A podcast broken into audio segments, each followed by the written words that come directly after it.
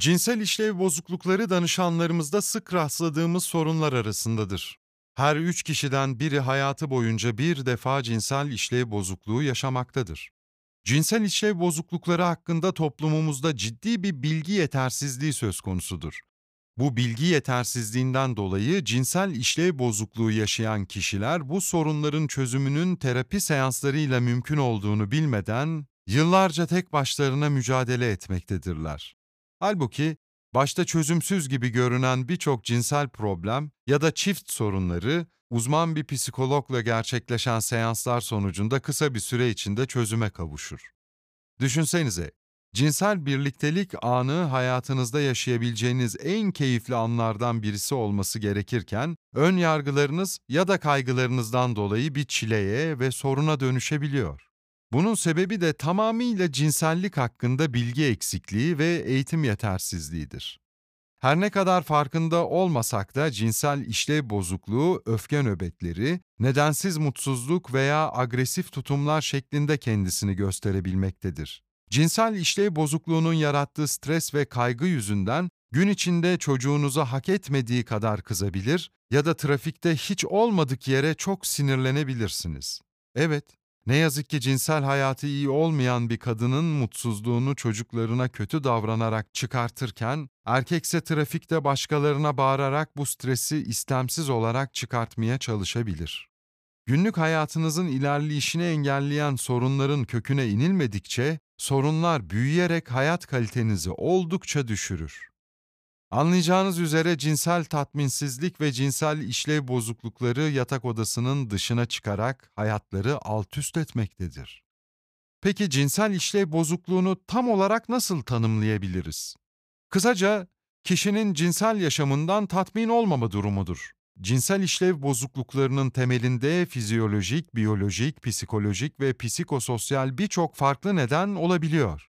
Eğer fizyolojik bir bozukluk yoksa cinsel işlev bozuklukları çoğunlukla psikososyal nedenlere bağlı olarak ortaya çıkmaktadır.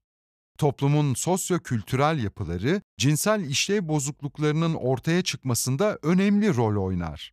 Örneğin Türkiye gibi muhafazakar toplumlarda cinsel bilginin yetersizliği, cinselliğin yasaklanması, cinsel eğitimin olmaması, cinsellik hakkında yanlış bilgilerin ve tabuların olması, bekaretin önemsenmesi gibi kültürel yorumlamalar, kadınlarda vajinismus, ağrılı cinsel ilişki, orgazm olmama, uyarılma bozuklukları ve cinsel isteksizliğe sebep olurken erkeklerde erken boşalma, geç boşalma ve sertleşememe gibi sorunlar yaratır.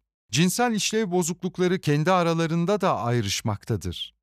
Bunlar parafili dediğimiz sapkınlıklar, cinsel kimlik bozuklukları ve cinsel işlev bozukluğudur. Bunları kısaca tanımlayacak olursak, parafililer cinsel uyarımda alışılmadık nesneler ve davranışlar kullanma durumudur. Örneğin çok duyduğumuz ama bir işlev bozukluğu olduğunu fark etmediğimiz durumlar. Bireyin kendisine ya da partnerine acı çektirmesi, partnerin rızası olmadan dokunmak, sürtünmek ve çocuklar ya da nesneler üzerinde cinsel doyum sağlamak. Bir diğer bozukluksa cinsel kimlik bozukluklarıdır. Bu durumlar kişinin kendi biyolojik cinsiyetinden duyduğu rahatsızlıktır. Kişi çocukluktan beri cinsel organını reddeder ve karşı cinsin cinsel kimliğine uygun tutum ve kişilik yapısı sergilemektedir.